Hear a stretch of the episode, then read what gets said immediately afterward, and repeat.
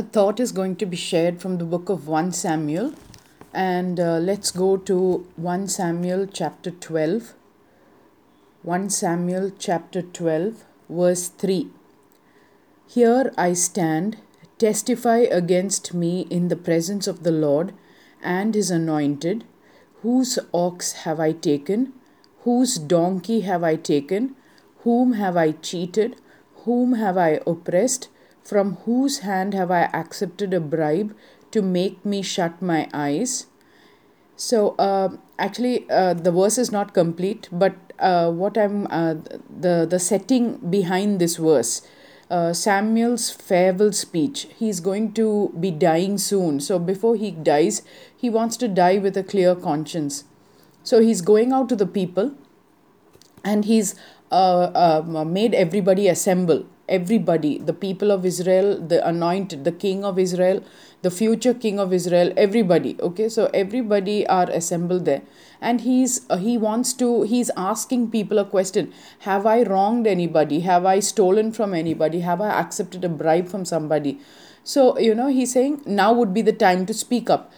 And not just that, he says the last line, how it fit, the verse finishes, it says, if I have done any of these things, I will make it right. A very important truth is being shared in this scripture. It says, if I have wronged anybody, if I have done any of these things by mistake or deliberately, I want to make it right. You know, today we live in an, in a day and age where uh, we use these magic words, sorry, a lot. You know, uh, but that's not enough. In the eyes of the Lord, just repenting alone is not enough. I like the verse that is said in Daniel, uh, Daniel chapter four. It says, renounce your sins by doing what is right. It is very important that your renouncing of sin or repenting of your sin must be accompanied by doing or setting things right, or by doing the right things, the things that are favorable in the eyes of the Lord. Uh, it's not enough. So let me just read the verse, uh, Daniel chapter four, uh, verse twenty-seven. Therefore, O king, be pleased to accept my advice, that is Daniel, recounting to the king. Renounce your sins by doing what is right, and your wickedness by being kind to the oppressed. It may be then that your prosperity will continue. So, you know, it's very important for us to not just say sorry, but to also make things right. The perfect example, see, uh, you know, that's another part where the Old Testament and the New Testament complement each other. There are two scriptures from the New Testament that say, uh, for example, in Matthew chapter five, it says, um, uh, Matthew chapter five, verse twenty-three. It says, therefore, if you are offering your gift at the altar, and there remember that your brother has something against you, leave your gift there in front of the altar. First go and be reconciled to your brother, then come and offer your gift. You know, um, it's, it's so beautiful how the New Testament and the Old Testament complement each other.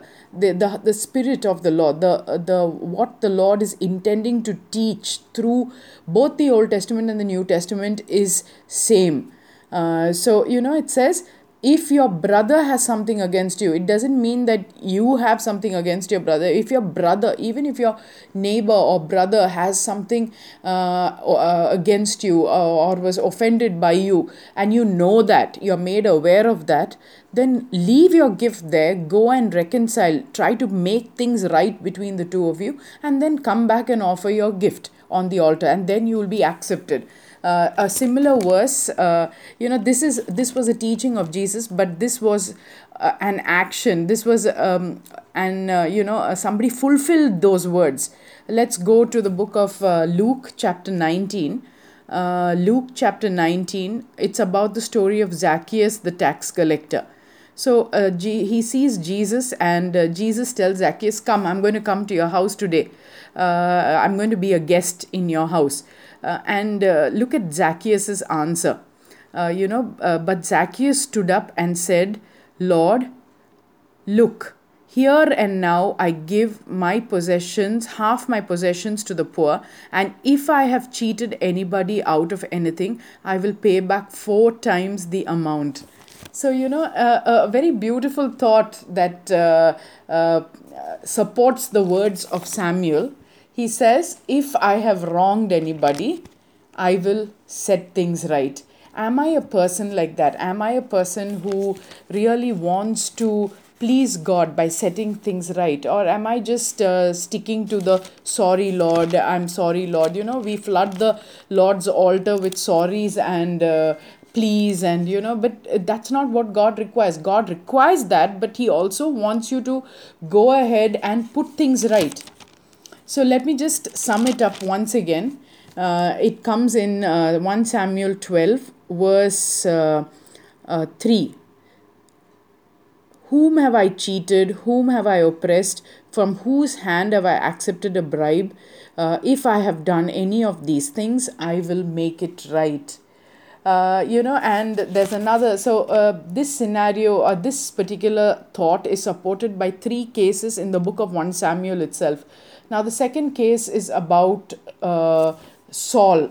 Let's uh, go to, let's go to uh, First Samuel fourteen. First Samuel fourteen, thirty-seven.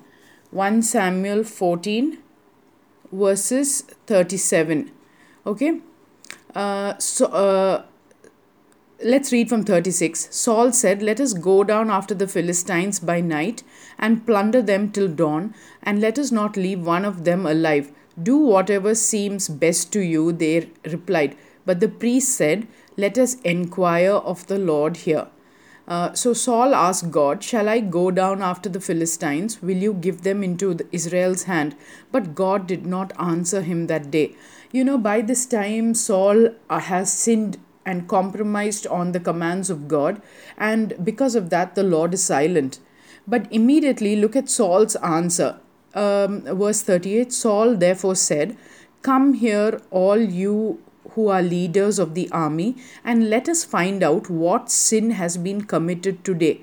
As surely as the Lord lives, uh, um, even if it lies with my son Jonathan, he shall die." But not one of his uh, one of the men said a word. So, you know, even in this particular scenario, um, uh, when the Lord is silent, when the Lord uh, uh, is not replying Saul of a, of a question that he asked God, immediately Saul has the sense to call the people, his leaders, and say, "Come, let us ask, let us check what have been done wrong in this camp. If anything has been done wrong, did is God displeased with something? Let us put it right." Is is that the Uh, story of my life? Am I am I just flooding the Lord's altar with tears and saying, "Lord, sorry, sorry, sorry"? Or am I saying, you know, there are, there will be periods in our life where God is silent. Uh, there might be uh, a period where I am putting out the Spirit's fire because of my sin and my compromise. Uh, so am I then looking back and seeing uh, and asking myself, have I done anything wrong? Have I uh, done anything wrong to hurt God, to offend God, uh, to displease God? If yes, don't just stop with the sorry, "Oh Lord, I'm so sorry." Do something to put things right. Do it. Now, there's another scenario in the book of uh, First Samuel. Uh, it is in First Samuel chapter twenty-five. Uh, let's go. It's the story of Abig- uh, Abigail. First chap- First Samuel chapter twenty-five. Uh, let's first read uh, verses six to eight. Okay, First Samuel chapter twenty-five. Uh, as you know, David has been, you know, living as a fugitive and hiding from Saul because Saul was after his life. So he would go to different parts of Israel in, and hide himself in caves and live there for a period till the next danger would come. So uh, he lived in a location where Nabal, a very rich man, Uh, who you know uh, was who had several sheep. I mean, they were all in that locality, and David and his men never once took anything from Nabal or stole their sheep. In fact, he was like a watchman, a, a guard for the sheep. So he protected the things of Nabal. So when the sheep shearing time came, Uh, David sent word. As you know, uh, living as a fugitive, you're, you're living in very dire conditions. You don't have any uh, ample food or uh, good dresses. So they're just living like, uh, you know, uh, they're, they're running away from Saul. So they don't have anything much with them to live a lavish life. So as it's sheep shearing time, Uh, David sends some people to Nabal and says, see, we have taken care of your sheep. Uh, give your servants something uh, to bless us, you know, because we are living uh, in dire circumstances. And Nabal answers very rudely. That's how it says in First Samuel twenty-five, six to eight. It says, uh, say to him, that is, uh, David is sending people and say, uh, asking his men to tell Nabal, long life to you, good health to you and your household, and good health to all that is yours. Now I hear that it is sheep shearing time. When your shepherds were here with us, we did not ill-treat them, and the whole army, uh, nothing, and the whole time they were in Carmel, nothing of theirs was missing. Ask your own servants and they will tell you. Therefore be favorable towards my young men. Since we come at a festive time, please give your servants and your son David whatever you can find for them. You know, David didn't demand saying, I want this or I want that. He says, whatever you can, just bless your servants during this festive time. And look at uh, Nabal's reply. Uh, uh, it says, when David's men arrived, they gave Nabal this message in David's name. Then they waited. Nabal answered David's servants, who is this David, who is the son of Jesse? Many servants are breaking away from their masters these days. Why should I take my bread and water and the meat I have slaughtered for my shearers and give it to men f- coming from who knows where? So David was very upset with this response, and he's very angry and furious, and he says, okay, I'm going to do something. I'm going to go and I'm going to dist- there won't be one a live male left in Nabal's household. Let it be a slave, let it be anybody from Nabal's house. Every male is going to be killed. So David is, uh, the answer is taken back to David. David becomes furious, assembles his men, and then goes to attack Nabal. And in the way, on the way, uh, a servant uh, here sees all this and goes running to Abigail uh, and tells Abigail, Nabal's wife, see, this is what uh, your master has done. Uh, and David has been such a good man, you know. So what is uh, this uh, w- wife of uh, Nabal doing? Let's read in verse eighteen. Okay, uh, Abigail lost no time. She took two hundred loaves of bread, two skins of wine, five dressed sheep, five seahs of roasted grain, a hundred cakes of raisins, and two hundred cakes of pressed figs, and loaded them on donkeys. You know, so she wanted to set the mistake of Nabal right. She knew that if she ignored it, there would be some Uh, danger that would come upon this family. So, you know, it's not just enough to say, okay, I'm going to set my mistakes right. If it is in your power, if it is people in your life, if it is your father, your mother, your husband, your uh, good friend who has wronged somebody, if it is in your hands, if it is possible with you, you also try to set things right. That is really being an ambassador of Christ. So, uh, three lessons from three people. One from the life of Samuel, one from Saul's incident. Even though he was a sinner and displeased God, he was eager to set things right with God. And uh, then comes Abigail. So three scenarios where we have to learn, you know, even the Old Testament have has beautiful lessons to teach us. And this particular thought is, do not just say sorry, but go out of your way, if it is in your power, to set things right as well. Uh, do not just stay back and uh, have a look or uh, flood the altar of God with tears. But he says, leave your gift on the altar, leave your prayer where it is.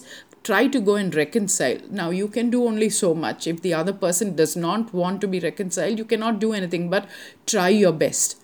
So that is, uh, this is the message that the Lord taught me when I was studying the book of First Samuel.